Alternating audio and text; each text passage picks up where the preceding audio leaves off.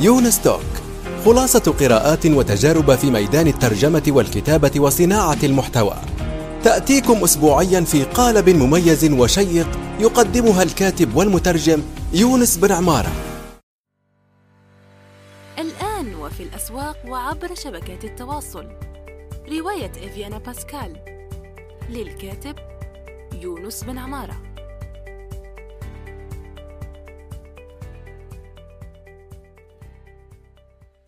السلام عليكم ورحمة الله وبركاته، صباح الخير أو مساء الخير حسب الوقت الذي تستمعون فيه إلى هذه الحلقة الجديدة من يونس توك. هذه الحلقة هي أولى حلقات عام ألفين واثنين وعشرين، إن شاء الله يا رب يكون عام سعيد لكم ومليء ومفعم بالإنجازات. ضيف هذه الحلقة الدكتور عماد سرحان. كيف الحال دكتور عماد؟ أهلا أهلا بك أستاذ يونس، وتحياتي لك وتحياتي لجميع المستمعين. أهلا بك. الله يخليك يا رب. تعريف يعني بسيط بضيف الحلقة، الأستاذ دكتور عماد سرحان، متخصص في المعلوماتية وتحليل وتصميم الأنظمة والتطبيقات، يساعد العملاء والناس بشكل عام في أعمالهم الإلكترونية والتحول الرقمي والتعليم، وهو مؤسس منصة تعلم. طيب خلينا نبدأ بالأساسيات آه للناس يعني العاديين، واللي هو ما الذي يجعلنا نقول أن هذا الشيء نظام أو لا؟ يعني ما هو الحد الأدنى المكون للنظام؟ ما هو النظام؟ آه طبعا هذا تعريف النظام موجود يمكن عادة في الكتب الأدبيات اللي لها علاقة بتحليل الأنظمة، وأي آه يعني تطبيق، أي منصة، أي عمل رقمي له مدخلات ويؤدي إلى مخرجات. يعني في مدخلات تدخل له بتعالج بطريقة ما، ثم يخرج عنها منتجات أو مخرجات معينة. هذا التعريف اللي خلينا نحكي البسيط اللي عادة بيكون موجود في في أي كتاب من كتب اللي بدرسوها عادة طلبة الجامعات. لكن خلينا أقول إنه اليوم في الوقت الحالي أي عمل رقمي يعتمد على برمجة، يعتمد أنك أنت لازم تكتب كود أو أنت تنفذ برنامج معين أو تنفذ نظام أو أبليكيشن معين. هذا يعتبر بالنسبة لنا نظام يحتاج إلى تحليل، نظام يحتاج أنك أنت تحلله، تحلل متطلباته وتتعامل معه بشكل جدي، من ناحية أنك أنت تعرف ماذا يريد المستخدمون أو كيف سيستخدم المستخدمون هذا النظام بالشكل المناسب. ممتاز جدا.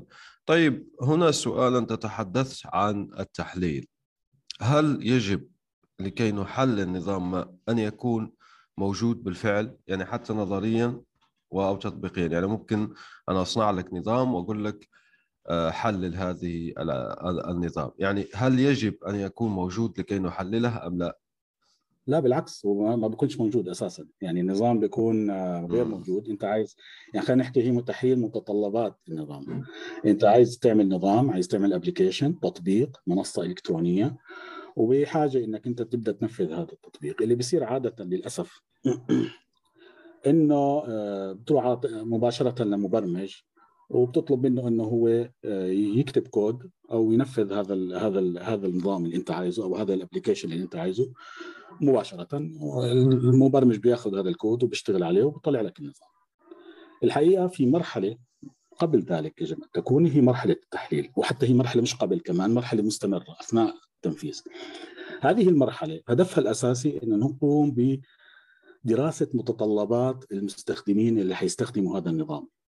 إذا أنت ما عملت هذه المرحلة، ما حللت متطلبات المستخدمين، معناه أنت حتبني نظام من وجهة نظرك أنت كهونر وصاحب الابليكيشن. لا، أنت المفروض تبني نظامك بناء على متطلبات الناس اللي حيستخدموه، المستخدمين اللي حيستخدموه، وجهة نظرهم هم. وهذا دور محلل النظام ودور تحليل الأنظمة، أنه بيحاول يأخذ احتياجات الناس اللي بنسميها النيدز وبيحولها ل requirements أو متطلبات، بحيث هذه requirements يمكن تنفيذها من قبل المبرمجين أو منفذيه أو الإمبلمنترز أو الناس اللي بيشتغلوا تقنيا عشان ينفذوا اللي أنت أو المستخدمين عايزينه. إذا أنت تجاهلت هذه المرحلة اللي هي مرحلة التحليل، فأنت بالآخر زي ما قلت حتبني نظام من وجهة نظرك أنت، وبالتالي قد يعني قد يكون النظام جيد، لكن في الواقع أنت ما حتبني زي ما الناس عايزاه، زي ما الناس عايزة تستخدمه، زي ما الناس المفروض إنها تستفيد منه. أنت ممكن تكون عندك فكرة ممتازة رائعة وأنت بذهنك هاي الفكرة كيف كيف لازم تتنفذ، لكن التقني ما حيفهم عليك. لما تيجي على المبرمج حتقول والله نفذ لي اياها، حينفذ لك اياها زي ما فهم التقني. فهمك انت غير فهم التقني، غير فهم المستخدم اللي حيستخدم النظام في مبعد. هدف محلل النظم انه يحاول يوصل لحاجه بنسميها احنا shared understanding او فهم مشترك للجميع. انا فاهم زي ما انت فاهم، زي ما المبرمج فاهم، زي ما المفروض ان المستخدم اللي حيستخدم النظام فاهم، انه احنا فاهمين كليتنا نفس الشيء، فعارفين انه احنا حنوصل لهذه النتيجه. وبالتالي هذه هي فكرة تحليل النظام. عادة النظام ما بيكون موجود أو أو بيكون موجود وأنت عايز تنفذه. يعني بعض الأنظمة بتكون مثلا أنظمة ضخمة للشركات أو المؤسسات وعايز تنفذ هذا النظام، تنفيذه بحاجة لنوع من ال من الكونفيجريشن أو موضوع تهيئة النظام للعمل بشكل مناسب في هذه المنشأة. فهذا أيضا بحاجة لمحلل النظام إنه هو يساعد في تهيئة النظام عشان يشتغل بالشكل المطلوب. هذا طبعا نحكي على الأنظمة الضخمة اللي بتكون عادة في الشركات الكبرى. لما نتعامل مع مثلا مع أنظمة زي ال إي آر بي أو اللي هي أنظمة إدارة الموارد المؤسسات، أو نتعامل مع Content Management System، أو نتعامل مع الأنظمة اللي بتكون عادة في الشركات الكبيرة، هذه بتكون أنظمة جاهزة، لكن احنا بحاجه نعرف كيف حتطبق، كيف حتتنفذ، كيف حتعمل انت تشينج مانجمنت او تغير عقليه الناس اللي حتستخدم هذه الانظمه. هذا كليته هو الوظيفه اللي بيقوم فيها محلل النظم.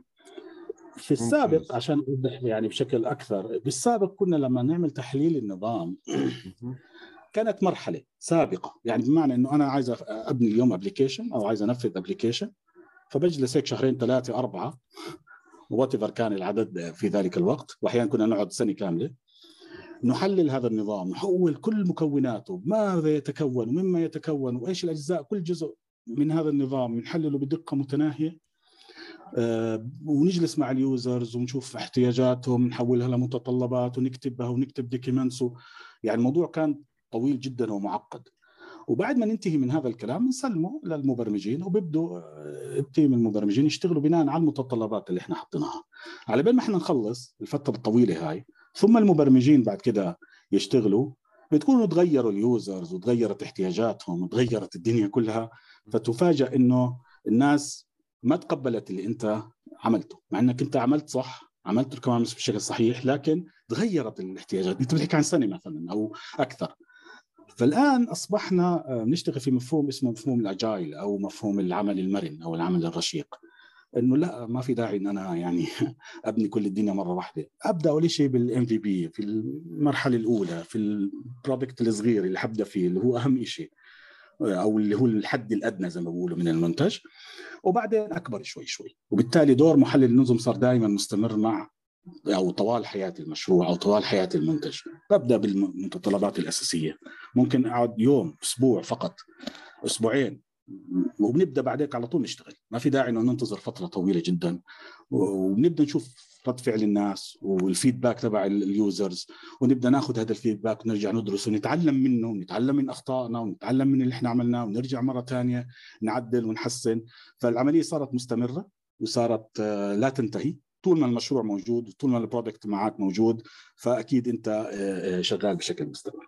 فتغيرت الأمور الآن وصارت مرنة أكثر، وصار حتى عندنا أدوات أسهل مما كان عليه سابقا. سابقا كانت أدوات صعبة جدا، كنا نستخدم فلوتشارتس بشكل معقد ودايجرامز يمكن ما بيفهموا فيها إلا التقنيين. اليوم لا، تغرب أنه صرنا نستخدم القصة، الرواية، الحكاية، صارت يعني حاجات أسهل بكثير وأكثر قربا للناس من الأساليب التقليدية القديمة اللي كنا نستخدمها.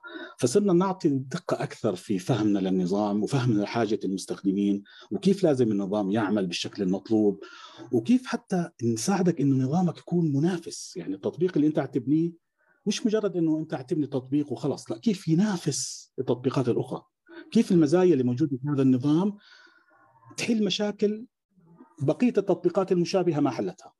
لأنه عادة محلل النظم بينظر للأنظمة المشابهة، بيشوف للأنظمة المنافسة وبيتعرف عليها، فبيقدر يعرف وين المشاكل الموجودة فيها، بياخدها وبيحاول إنه يتجنبها لما يبني نظام جديد أو أبليكيشن جديد. وبالتالي أنت بيكون عندك نظام أكثر مرونة وأسرع أفضل وأكثر تنافسية وأقل تكلفة كمان، لأنك أنت إذا غلطت في المرحلة الأولى ما حت يعني ما حيكون عندك تكلفة عالية لما تغلط بعد ما تأخذ فترة طويلة جدا. فكل هذه صارت صراحة أنسب كثيرا مما كان عليه الحال سابقا لما كنا نشتغل في, في الأساليب القديمة. صارت أساليب أسهل وأسرع وأكثر مرونة مما كان عليه الحال سابقا.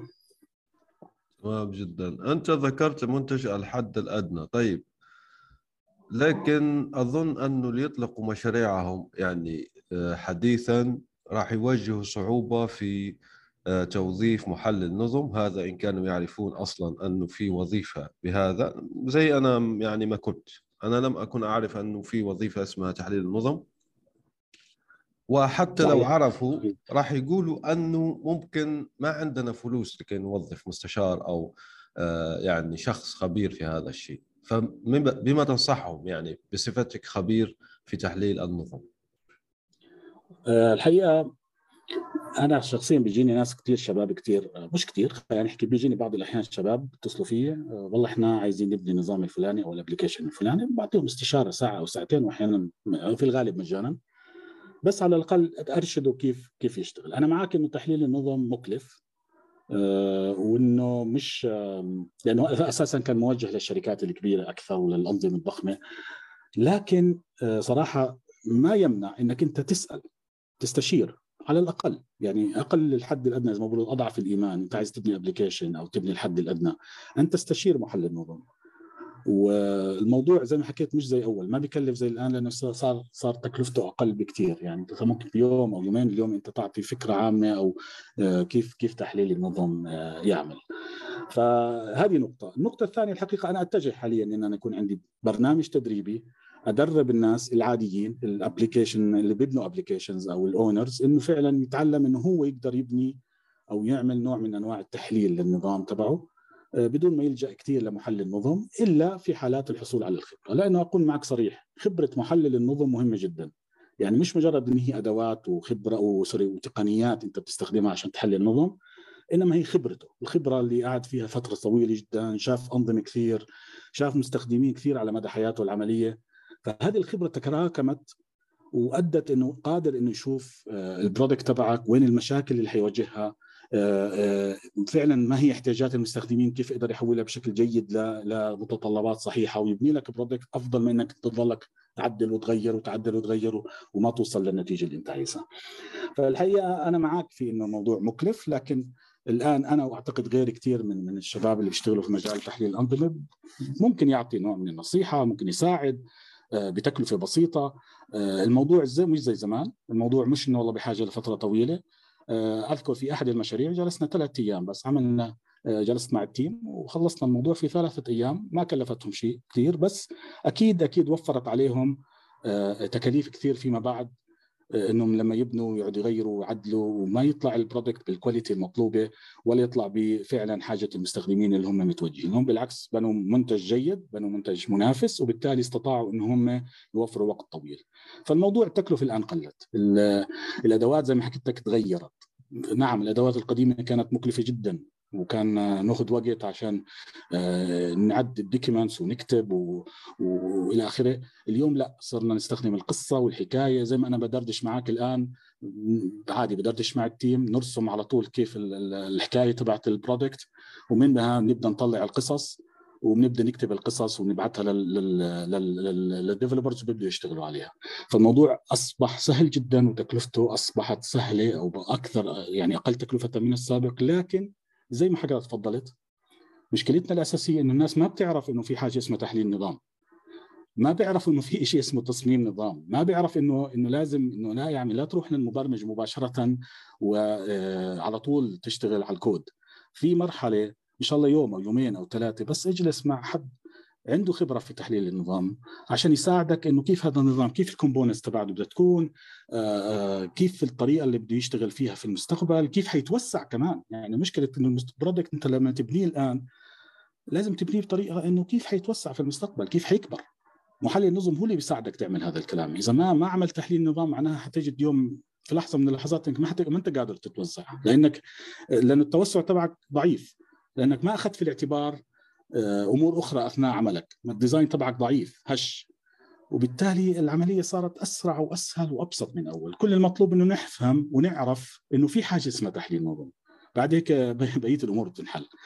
لازم الشباب يعرفوا اليوم أنه لما يبنى أي يبني أي أبليكيشن أو يبني أي نظام أو حتى ينفذ نظام جاهز، يس يلجأ لمحلل نظم ولو يوم ساعة ساعتين، ما راح يكلفه كثير، ويحاول أنه هو يأخذ منه النصيحة، حتى لو ما كان تحليل كامل بس على الأقل يأخذ منه النصيحة، يستفيد منه كيف ممكن أنا أبني الأبليكيشن اللي أنا بفكر فيه بطريقة صح.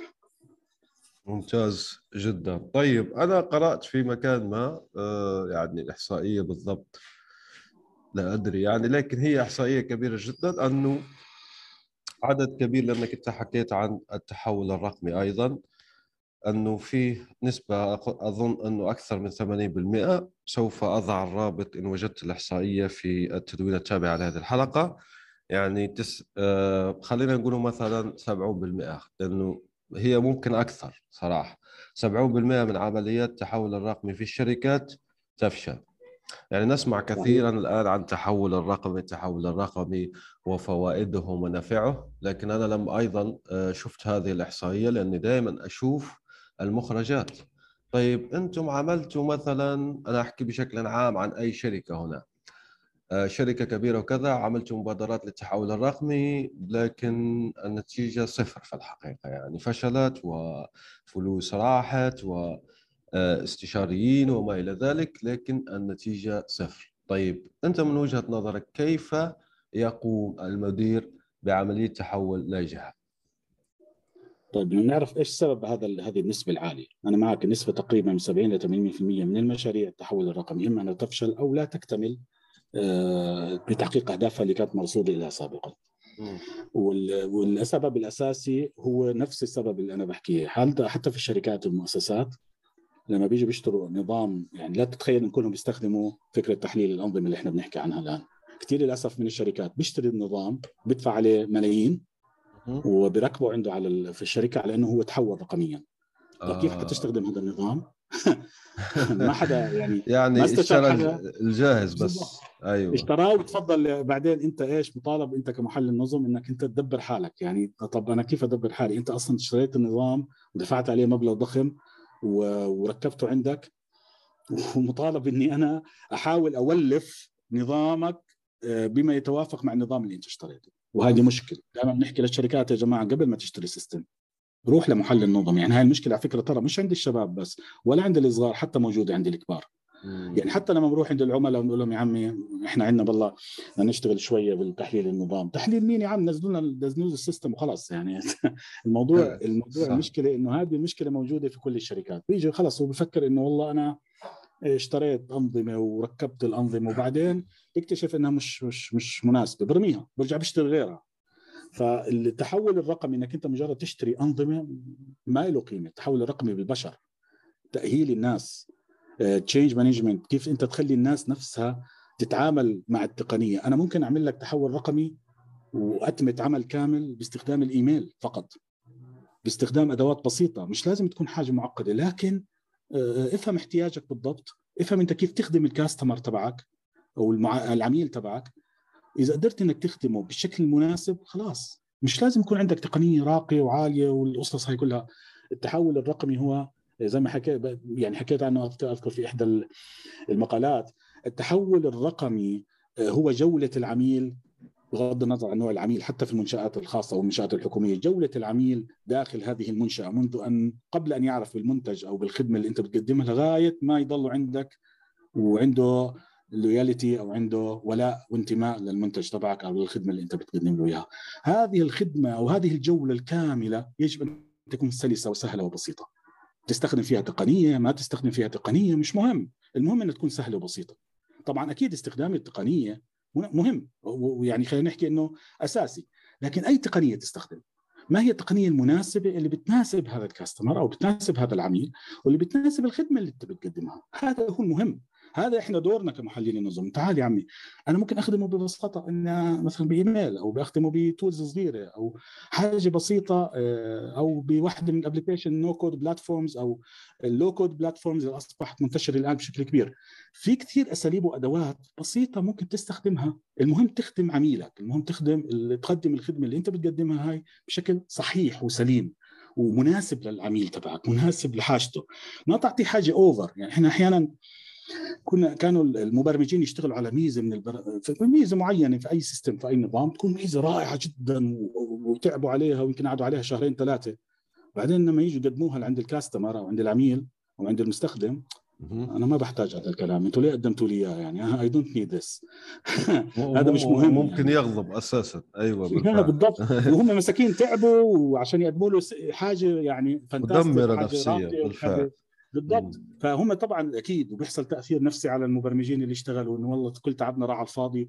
طب انت حلل من البدايه، هل فعلا هو بحاجه لهذا الخدمه؟ هل هاي الخدمه بحاجه لها بهذه الطريقه ام ربما في طريقه ابسط واسهل؟ يعني هذه هذه النقطه اللي احنا يعني انت ما بتيجي مثلا لا تقدم مثلا منتج للمزارع في ارضه غير الشخص اللي جالس على مكتب، غير الشخص اللي عامل في مصنع، غير. كل عميل أو كل مستخدم له طبيعته ولازم تقدم له الخدمة بما تتناسب مع طبيعته هو، مش مع طبيعتك أنت، مع قدرته هو مش مع قدرتك أنت. وهذه أهم حاجة بيعملها محلل النظم، إنه يدرس المستخدمين ويدرس احتياجاتهم وفعلا يقدم الشيء اللي بيناسب هذه الاحتياجات، ما مش إنه والله يقدم له حاجة أوفر ولا يقدم له حاجة ضخمة ولا والله لازم أعمل أحلى تقنية. فهذه مشكلتنا في التحول الرقمي للأسف. الشركات المؤسسات بيشتروا أجهزة، بيشتروا أنظمة، بيشتروا برودكتس ما إلها داعي أو ما عملوا أي تحليل مسبق قبل ما يعملوها، أو حتى بيجوا بي بيبرمجوا أنظمة وما عملوا التحليل المناسب، التحليل اللي فعلا يؤدي إلى نتيجة صح. وأيضا إنه يكون أجايل، هاي برضو مهمة جدا. اليوم إحنا في عالم الأجايل، في عالم العمل المرن، العمل الرشيق، يعني ما لازم تقدم كل شيء مرة واحدة، مرحلة مرحلة، لأنه أول مرحلة أنت بتلاقي فيه مشاكل بتحلها، بتتعلم منها، تيجي للمرحلة اللي بعديها بتلاقي فيه مشاكل بتتعلم منها، المرحلة الثالثة وهكذا. أما لا، تيجي بعض الشركات والمؤسسات للأسف بيصر أنه لازم يقدم كل شيء مرة واحدة، فبيجي بده يشتغل سنة وسنتين ويتعب وبعدين يطلق المشروع وبعدين المشروع بيفشل وبالتالي ما ما بنجح التحول الرقمي للأسف. صحيح. في أيضا حتى للمستقلين وليس للشركات الكبيرة، عندهم مثلا بيفكر كثيرا في الشعار ويطلب شعار يعني غالي الثمن، وفي ناس يعني عندهم متلازمة، يعني تدور هذه الفترة متلازمة هذه شراء الدومينات، فيشتري كثير من الدومينات، أي فكرة بيشتري لها دومين بس ما يسوي الخطوة الضرورية. أنت ذكرت نقطة مهمة جدا، أنك تنطلق من حاجة موجودة بالفعل، تنطلق من المستخدم وليس العكس. يعني المستخدم هو الأساس في اتخاذ القرار. وزي ما قال الأستاذ عماد، لا تخاف أنك تسأل، المعرفة أصبحت كثيرة جدا مجانية الوقت الحالي، وأيضا غير مكلفة. وفي شيء أيضا، لأنك أنت لما تستشير مثلا محلل نظم قبل تطبيق أي شيء، حتى إن لم يربحك سوف يوفر عليك قطعا الكثير جدا من المال، ودون أن تقع يعني في ضياع في شيء أهم من المال هو وقتك. يعني أنك ما تذهب في أماكن آه يعني ما يضيع وقتك في هذا المشروع اللي أنت بينك وبين نجاحه فقط سؤال. وهذا من آه يعني من أسباب أني عملت لقاء مع الدكتور عماد، يعني لكي نعرف الناس، طبعاً أعرف نفسي أول شيء بهذا المجال الجيد جدا. طيب نذهب. وأنا أشكرك آه. جدا أشكرك جدا على اهتمامك بهذا الموضوع بصراحة، لأنه فعلا موضوع غير يعني غير مطروق بشكل كبير، فأشكرك أنك اهتميت فيه، وأتمنى أنه هذا اللقاء يفيد المستمعين. أكيد أكيد أنا شخصيا يعني استفدت وسوف يفيد الناس. عندك الأستاذ واثق شويطر يقول: هل هناك مصادر لتعلم تصميم وتحليل الأنظمة ينصح بها للمبرمجين، يعني خاصة المبرمجين، لأن الأستاذ واثق هو مبرمج. نحيي من هنا ومتابع يعني. أيوة شكرا. يا الله، أنا بدي أجاب على هذا السؤال بشقين. الشق الأول تحليل الأنظمة للمبرمجين، الحقيقة لازم يكون في فصل ما بين المبرمج أو البرمجة وتحليل النظم، يعني ما بينفع يكون الشخص مبرمج ومحلل نظم في نفس الوقت. ليه؟ لأنه المبرمج أو خلينا نحكي محلل النظم هو شخص مستقل بيطلع على الأمور بشكل أقرب إلى البزنس، إلى العملية أو الناحية العملية منها إلى الناحية التقنية.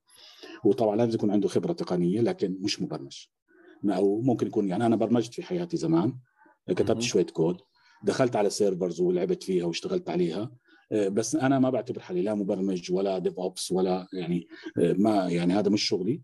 آه وبالتالي ما لازم يدمج المبرمج بين تحليل النظم وبين العمل. العمل تحليل النظم عمل مستقل، عمل آه زي ما نقول احنا بالعاميه لازم يكون بعيد عن المعمعه، يعني تعرف المعمعه يعني الشغل هيك مع بعض و... لازم مسافه و... لكي يرى النظام ب ب ب يستطيع ان يرى من بعيد، يرى من فوق هيك الموضوع كيف بيمشي.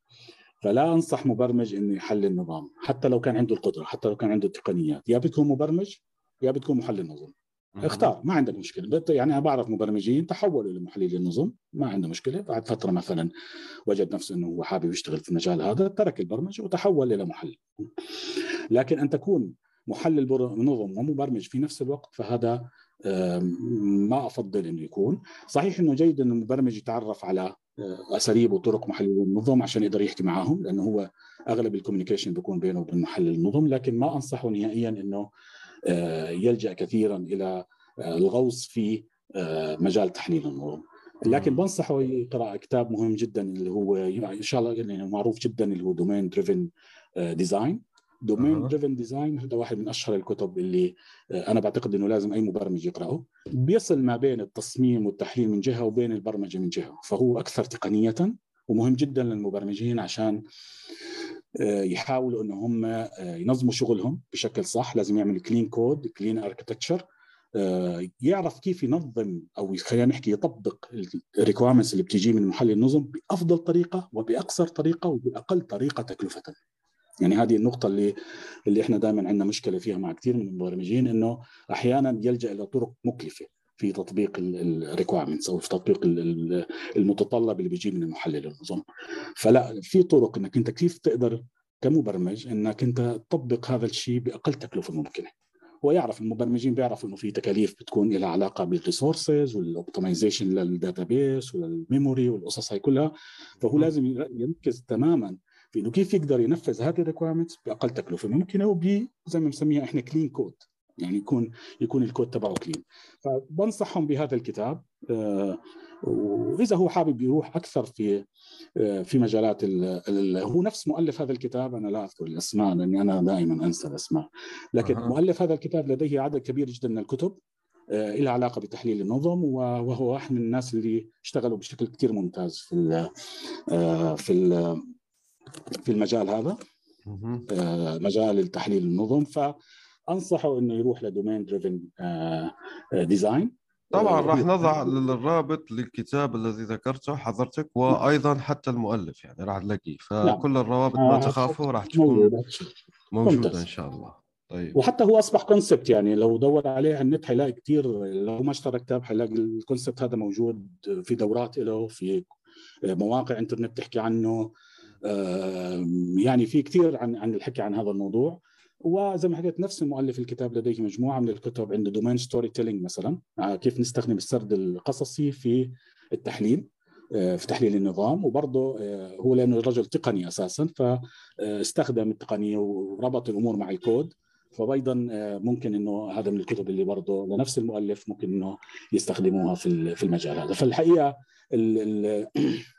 المجالات هذه أو هذه الكتب اللي أنا بنصح فيها عادة المبرمجين ما يروحوش كتير يغوصوا في عالم تحليل النظم، لأنه خلي يركز على شغله كمبرمج، لأنه هذا اللي أيوة راح يشتته بالفعل، يعني لأنه حيشتته ما حي وما حيستفيد إنه إنه هو يتعلم حاجة أصلاً مفروض إنه ما يمارسها. يعني حتى لو للأسف كثير من المبرمجين أنا أتمنى عليهم إن هم يرشدوا الناس، لأن هو يعلم هو يعلم إنه درس في الجامعة ودرس في المعهد اللي درس فيه، يعلم تماما إنه أي أي كود أو أي برنامج ينكتب لازم فيه محلل نظم قبل هيك يعني عمل الريكويرمنتس.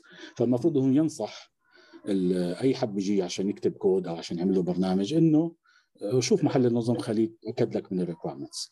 ما تقوم أنت بهذه المهمة لأنك حتتحمل مسؤولية قد لا تكون يعني من واجباتك كمبرمج.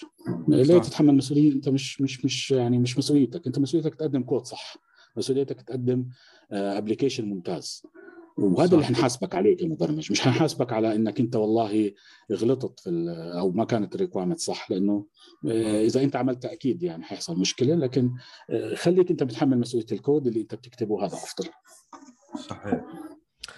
طيب، في شخص اسمه مارك أندرسون وهو مستثمر مشهور جدا يعني، ومن الرواد في الانترنت لانه عمل نتسكيب متصفح يعني من أوائل متصفحات الانترنت. المهم هذا الشخص كتب مقال مؤثر حديثا يعني السنوات اللي فاتت، أظن إما ألفين وعشرين أو ألفين وواحد وعشرين لا أذكر بالضبط، لكن في السنوات الأخيرة لماذا لا نبني. وأنا أشوف أنه هو تكلم عن الصدمة اللي حدثت يعني بسبب الكورونا، وأن السيليكون فالي وقف عاجزاً على الموضوع. أيضاً مثلاً على سبيل المثال أبسط النظم هو أنك تجد مكان لي، مثلاً في شخص مبرمج أنا شفته عجبني جداً، فأراد أن يلقح أحد أفراد عائلته، أظن أمه أو جدته، فوجد الموقع تبع نيويورك سيء جداً وبطيء ولا يؤدي يعني. المهم بخمسين دولار هو فقط عمل موقع ممتاز جدا يحل هذه المشكلة جذريا. هذا ما يحكي عنه مارك أندرسون، مع أنه ما في تواصل بين يعني ما في علاقة كثيرة بينهما يعني، لم يذكر في مقاله، لكن أحدث بالفعل ضجة كبيرة جدا. أنا أيضا أتابع منذ سنوات الجديد في التقنية من برودكت هانت وبيتا ليست ولونش ليست وغير ذلك يعني، اللي اللي بتجيب لك الأشياء. نادر جدا يعني بين ثلاثة أربعة أشهر أشوف واحد عربي، ودائما ما تواصل معهم ليعمل معهم لقاء، يطلقون منتج جديد. أنا أشوف زي ما بصفتي متابع، بصفتي شخص، أرى كلام كثير جدا عن البرمجة ولا أرى أي برامج، لا أرى حتى أضعف الإيمان يعني. أنا مثلا أقول لك بكل صراحة انزعجت جدا لما دخلت مرة لتويتر، انزعجت لسببين. أول شيء أنا أصلاً لما أستخدم تويتر لا لا لا يعني لا أمرر كثيراً. لماذا؟ لأنه هذا لو أمرر كثيراً أعرف أني سوف سوف أصاب بالإحباط، فلهذا لا أمرر كثيراً، فقط أنشر وتفاعل قليلاً وخلص. فلقيت واحدة بتحكي عن يعني نظم هيك، ومن المفروض رئيس المهندسين المبرمجين يعمل هيك وكذا. الشيء رقم واحد اللي يزعجني في الموضوع هو أنه تكتب كلمة عربية والأخرى إنجليزية. هذه خطيرة جدا في التفكير بالنسبة لي، وراح أقول لك ليش ممكن. والثانية هي أنا قلت يعني إذا كانت عندنا هذه النظم، وأنك مثلا تحلل في الأجايل أربعة وعشرين ساعة على تويتر، وتحكي عن سكروم، وتحكي عن معرف شو، وتعرف تريلو، وتعرف مونداي، أوكي أوكي النتيجة أنا أنا لا أرى أي مخرجات، أرى جعجعة كبيرة جدا في مواضيع في الحقيقة لا أرى لها أي مخرجات. أنا مش متصور الآن، عاجز على التفكير من ناحية. أقول لك أنت أنت شو شغلك بالضبط يعني، فهمني أنت. أنا أنظم العمل، طيب أعطيني المخرج، الثمرة ما هي؟ هي تطبيق، آسف على قول هذا، لكن أنفق فيه أنا شخصيا أسبوع فقط أخرجه بالنو كود، ويعمل تماما بكافة الفانكشن وكافة الوظائف وكل كذا. أنا أتحدى أصلا، أنا الآن أتحدى في هذه الحلقة يعني هذه الخمسين موظف. فل... فأنا أرى هنا في إشكاليات كبيرة جدا من ناحية أنه في تضخيم لأمور لا يجب أن تضخم أساسا يعني، وفي دخلنا في الفلسفة. أوكي دخلنا الآن صرنا في الف... صرنا في فلسفة البرمجة، تمام، وأعمل هيك وأعمل. مثلا أعطي لك مثال، الناس الآن أصلا في شركات ما تعترف بتحليل النظم، هم مخطئين على فكرة، لكن أحكي لك أنا المبرمج العربي بالفعل بيقول لك أصلا يا يونس نحن في الشركة أساسا دخلنا ضعيف يعني، بيدفعوا لي قليل، وانت بتحكي عن امور قويه جدا. ما عندي الترف اساسا اني اروح اقرا مثلا السرد القصصي، ولا كيف اكتب كلين كود، ولا اطور نفسي، اصلا انا مش لاحق اساسا يا يونس، تمام. هذا اللي اللي يزعجني انا. فاجد ناس يعني ايوه اجد ناس بيفتون نهار نهار الليل وكذا، والله صحيح صحيح شعرت بالغثيان يعني بالاستفزاز وكرهت هذا الشيء. لماذا؟ الحديث عن نظم البرمجه، اوكي هذا راح أقول لك مثل مضحك من الجزائر على فكرة، بيقول لك يعني هو ترجمته زي هيك: الجنازة كبيرة وهائلة وضخمة جدا والميت فار. تمام؟ جنازة كبيرة والميت فار. يعني يعني الكلام عن الآن لو أكتب عن سكريم ولا أكتب عن أجايل ولا أكتب عن كذا، صدقني ممكن يعني حتى بنعمل تجربة بسيطة. أنا لا أصلا لو كنت، وأسف على الإطالة، لو كنت عالم بيانات أستاذ عماد، أنا شخصيا راح دائما بين أربعة خمسة أيام على فكرة أحلل، لأنه الأي بي آي تبعه مفتوح وكذا، راح أحلل تويتر وأخرج بنتائج حلوة جدا صراحة، لأني راح أقول أنه فيه كذا مليون كلمة تحكي على السوق. طيب الثمرة أعطيني جزء من الثمرة. بتعرف البؤس اللي للأسف الكثير عايشينه في هذا الشيء، يعني حتى فريم وورك علمية مش موجودة. أوكي أنت عندك عشرين سنة صديقي في السكريم، ولا تحكي مثلا في الكامبان ولا أي شيء، أي شيء مش مهم النظريات تلك. طيب عملنا فريم وورك مكتوبه باسمك، سبحان الله ما في حتى صفر ابتكار، ما يعني لا نريد ثمره ملموسه يعني مثلا. فانا اشوف انه عندنا مشكل كبير جدا في البناء العملي الملموس الذي لا يتطلب شيء في الحقيقه، يعني لا يتطلب شيء كبير. واسف عن هذه الاطاله، تفضل استاذ عماد. لا بالعكس، كلامك الى حد كبير صحيح جدا وواقعي.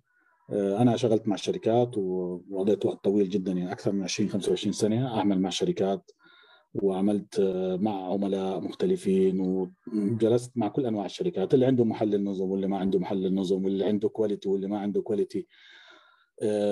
كل شركة عندها يعني فلسفتها في في تعاملها مع الأمور. للأسف الشديد كلامك صحيح، اهتمام بأنه والله بالتنظير أكثر من هو اهتمام بالعمل الواقعي أكثر. لكن حقيقة في جانب آخر أستاذ يونس، في ناس شغالة، في ناس بتحاول، لكن الدعم المادي ما بيوصلهم. يعني في ناس بتحاول تعمل أبليكيشنز وتنافس فيها، لكن ما في جيهم الدعم، وبالتالي بيأس وبترك. يعني لاحظ أنه إحنا يعني مجتمعاتنا العربية يعني بالنهاية نبحث عن غذاء لأولادنا، نبحث عن حياتنا، ما بنقدر نصبر أو نتحمل فترة طويلة جدا، ما في حدا بيدعمك فتقف. يعني أنا مثلا عندي رغبة، كنت نألف كتاب في تحليل الأنظمة، وعندي عندي حاليا فريم وورك في تحليل الأنظمة باستخدام القصص. جمعت مجموعة من الكومبوننتس وحطيتها مع بعض، والآن بعد بجهزها أن تكون كورس أقدمه للناس. لكن ما عندي ما عندي وقت ان انا اعمل اللي انت بتقوله. يعني اولا وقت، لان انا اذا تركت وقتي حاترك شغلي، حاترك شغلي معناها مش حيجيني فلوس، مش حيجيني فلوس معناها عندي مشكله بدفع فلوس المدارس والمعيشه والقصص هاي كلها. فالحياه صعبه، الحياه عندنا في العالم العربي تحتاج يعني تفرغ. ايوه تحتاج تفرغ، تتفرغ ما في حدا بيدعمك. بالغرب م. لا، في ناس بتدعم. يعني انت م. روح ل يعني اطلب دعم من اي حدا عشان يدعمك، والله تتفرغ لشغله معينه بتعملها، ما, ما عندك مشكله. آه بالمنا... يعني يعني واحده من الشغلات اللي اذكرها بالاسبوعين مثلا، اسست اول اول جمعيه خيريه، الفاونديشن يعني للبي اتش بي لانجوج، معروف البي اتش بي واحده من اللغات القويه اللي لها فتره طويله وما لهاش اي اورجانيزيشن تمسكها. يعني ما حش فيش organizations إلى اليوم ماسكة ال بي اتش بي بحيث أنها تدعمها بشكل جيد. قبل أسبوعين تأسست أول فاونديشن لل بي اتش بي، وساهمت فيها كل الشركات، كل الشركات الكبرى مم. اللي شغالة بي اتش بي، اللي عاملين فريم ووركس على بي اتش بي، ساهموا في هذه الفاونديشن وضمنوا لها أنها يجي لها دخل شهري تستمر كأنه خمس سنوات أو عشر سنوات قادمة. يعني أنت تخيل هناك تفكيرهم هناك مختلف. اليوم افتح في الغرب يعني بده يعمل أبليكيشن معين، بروح على جيت هاب وبدخل أبليكيشن، يلا جماعة مين حابب أن يكون معي يشارك، بتلاقي عشرين واحد بيشاركوا معه وبيشتغلوا مجانا وقاعدين بيقدموا شيء، بس هو بيعمل بنفسه بروفايل له بيشتغل فيه، بيشتغل بالبروفايل هذا. صحيح. فبي بي وممكن حدا يطلع على الابلكيشن يعجبه يقدم له دعم وخذ هي سبورت، بس تطور الابلكيشن تبعك. عندنا ما في هذا الكلام، ما في اهتمام اصلا انك تهتم بالمبرمجين. وانا انا اطلعت على شباب فعلا كانوا يجوا يستشيروني في بعض الحاجات، واعطيهم استشاره ومجانا، وبعدين يختفوا مع انهم مقدمين افكار كثير ممتازه. خليني أ... أيوة ممتاز جدا. خليني هنا أقول يعني فكرة، أنت صحيح تماما، لكن أنت كسرت هذا الشيء من ناحية أنك قدمت بارك الله فيك يعني استشارات مجانية وأنت تعمل هذا الكورس وكذا. بس أقول لك عن موضوع الظروف الصعبة، أنا تابعت كثير من ناحية الهاكر نيوز وغير ذلك. صدقني في واحد أيضا نسيت للأسف الرابط، لكن بيحكي ما نتيجة برنامج يستخدموه الآلاف منهم شركات كبرى وفي الجيت هاب وعنده خمسة نجوم وربح في عامين تسعة وثلاثين دولار فقط. في كثير جدا من المطحونين في الجيت هاب والمستمرين يعني في العمل هناك. أقول لك شيء أقول لك شيء شخص أصلا مشرد.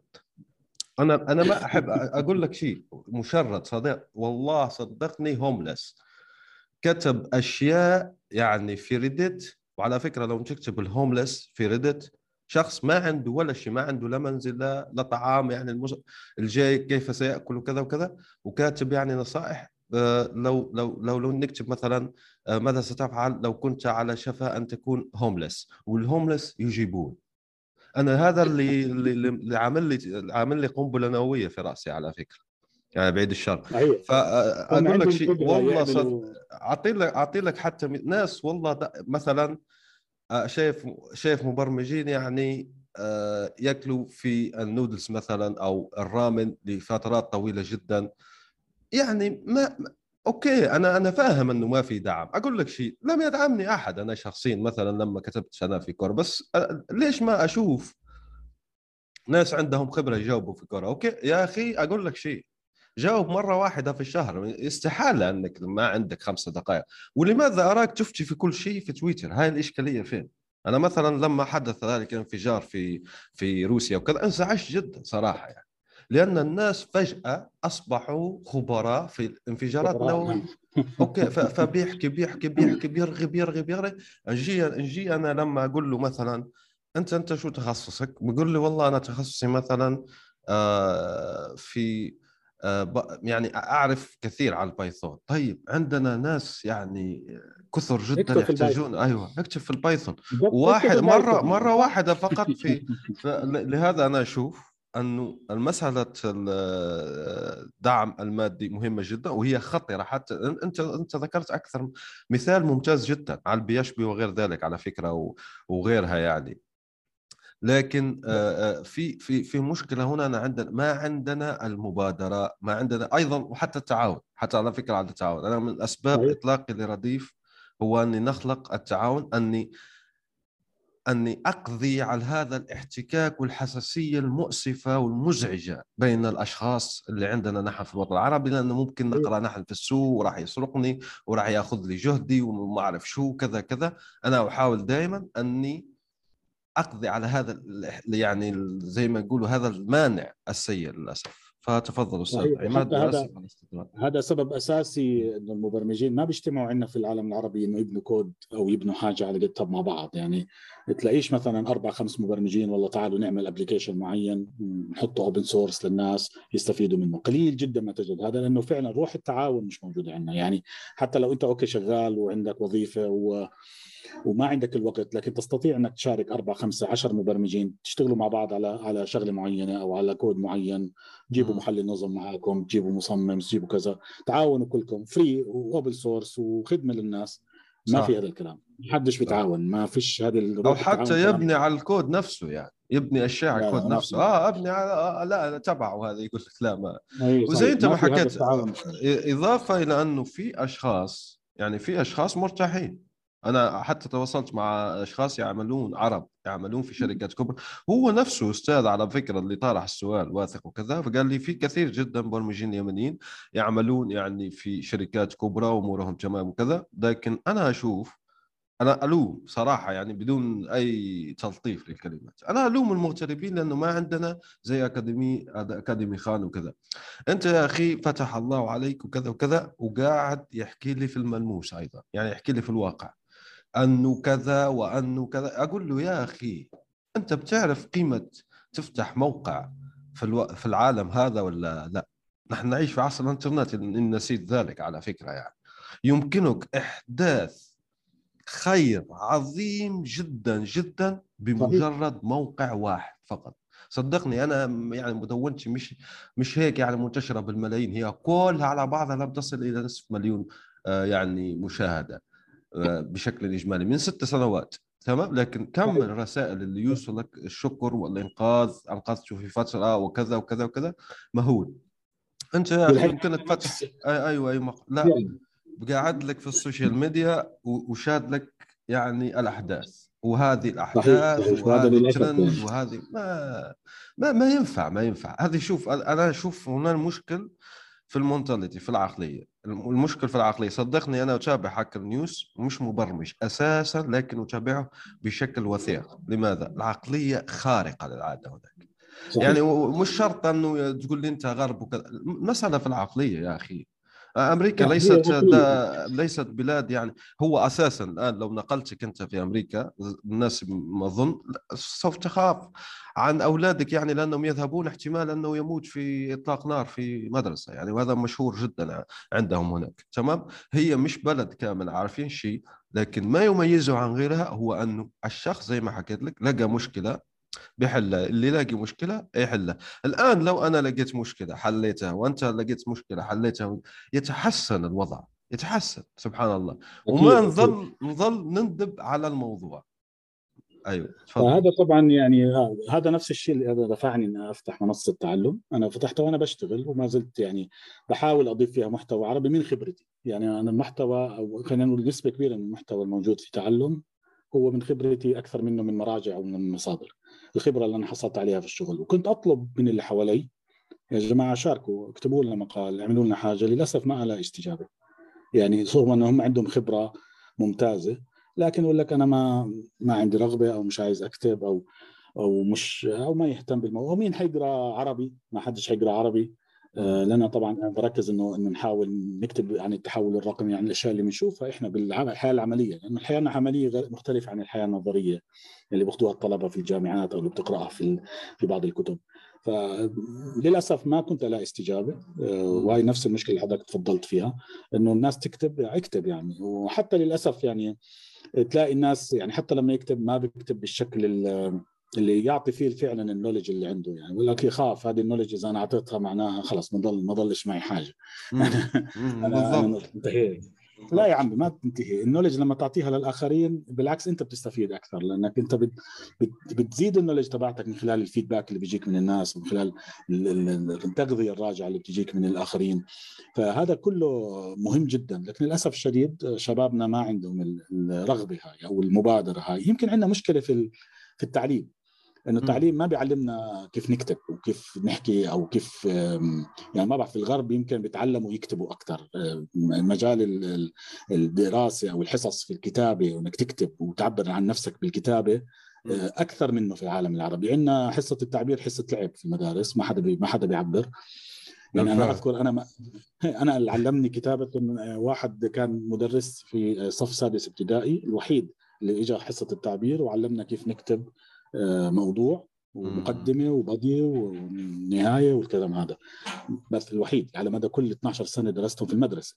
في الجامعه طبعا انسى الموضوع، يعني ما في حدا ما في حدا بيهتم بالكتابه، مع انه الكتابه اطلع شوف عن النظام الغربي او حتى اولادنا اللي بيدرسوا انظمه غربيه اي جي ولا نظام امريكي او كذا، بتلاقي في جزء من منهجه كتابه انه يكتب يكتب عبر عن نفسك. واحنا هاي المشكله عندنا في العالم العربي مش موجوده، وهي يمكن ناحيه ثانيه انه ما حدا عنده يعني الرغبه يكتب.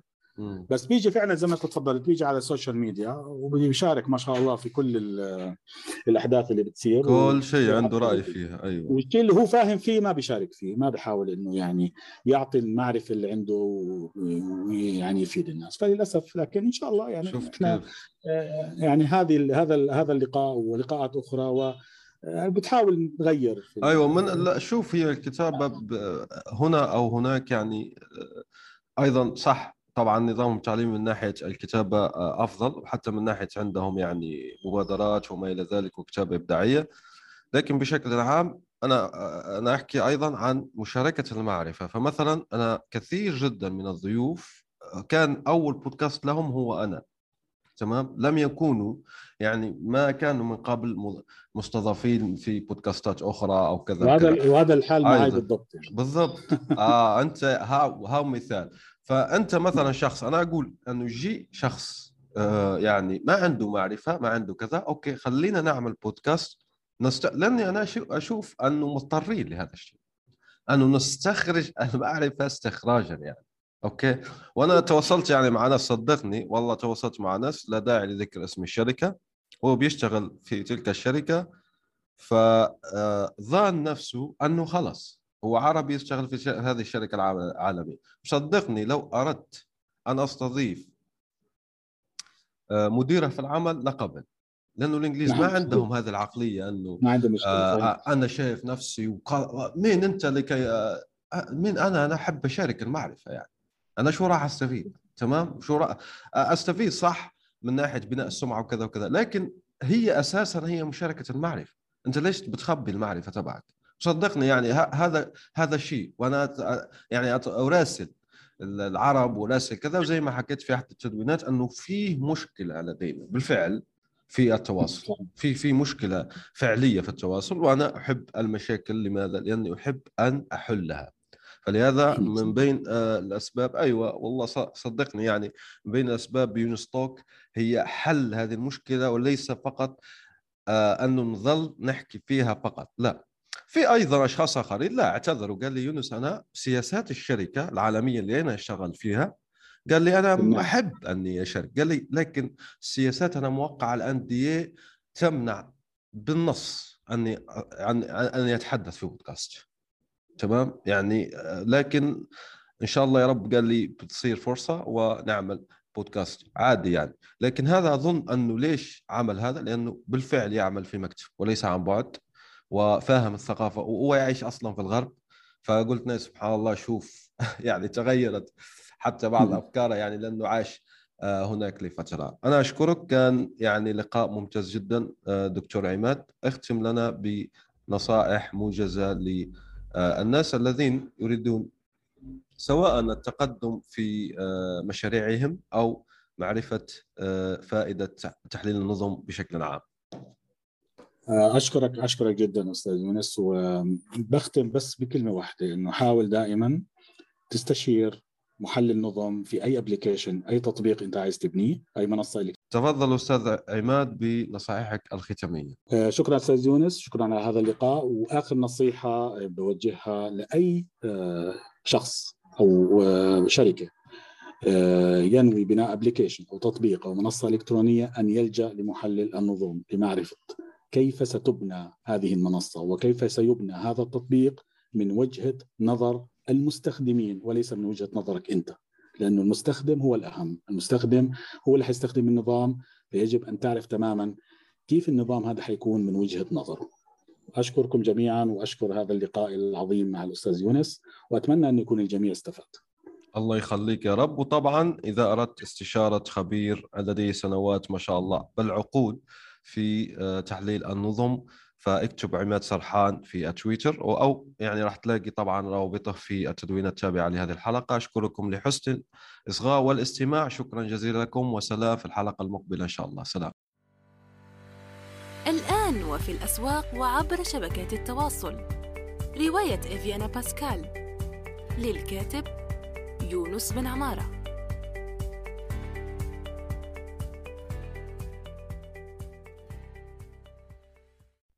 نأمل أن يكون موضوع هذه الحلقة قد نال استحسانكم. انتظرونا في الأسبوع القادم، ولا تنسوا مشاركة الحلقات والاشتراك بالبودكاست، علما أنه بإمكانكم مراسلتنا باقتراحاتكم للتحدث عن أي موضوع يتعلق بالكتابة والترجمة وصناعة المحتوى.